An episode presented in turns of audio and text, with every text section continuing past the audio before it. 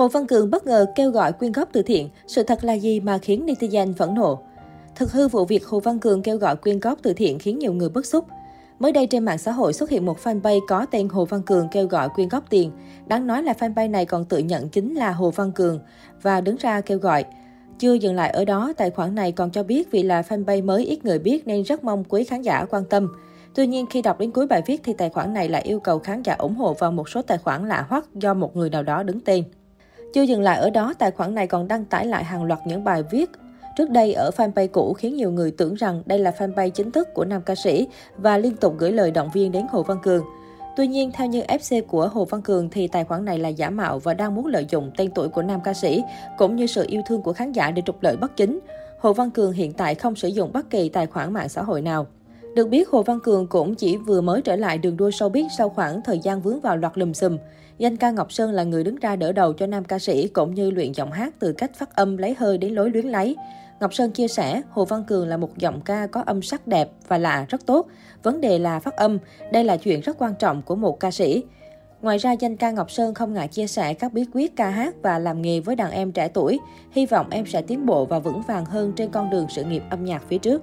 Ở một diễn biến khác mới đây, các con nuôi của cố ca sĩ Phi Nhung đã tụ họp lại và làm một điều vô cùng ý nghĩa cho mẹ nuôi. Đây được coi là món quà dành tặng cho cố ca sĩ Phi Nhung để tưởng nhớ cô nhân dịp tròn 100 ngày mất. Nhạc sĩ Phạm Hải Đăng là người chịu trách nhiệm viết ca khúc này. Anh đã sáng tác vào những ngày cuối năm 2021.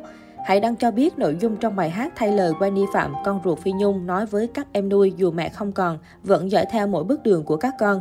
Trong hình ảnh được đăng tải có sự góp mặt của Tuyết Nhung, Tuyết Ngân và các bé mồ côi được Phi Nhung nhận nuôi. Các bé đều vui vẻ tập hát dưới sự chỉ dạy của nhạc sĩ Phạm Hải Đăng.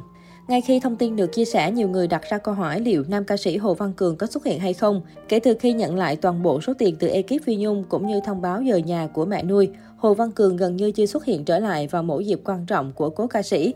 Giọng ca trẻ cũng không về nhà cũ khi tròn 49 hay 100 ngày của Phi Nhung. Nếu theo dõi trên mạng xã hội có thể thấy Hồ Văn Cường những ngày gần đây đang đến thăm Bầu Thụy cũng như nhận sự chỉ dạy của danh ca Ngọc Sơn. Giọng ca trẻ xuất hiện trên livestream của Ngọc Sơn và nhận được sự chỉ dạy tận tình của nam danh ca. Có thể thấy Hồ Văn Cường gần như sẽ không thể xuất hiện cùng những người con nuôi của Phi Nhung để thu âm ca khúc. Hiện tại Cường đang tập trung vào rèn luyện để tham gia chương trình mới mang tên Little Star Big Dream.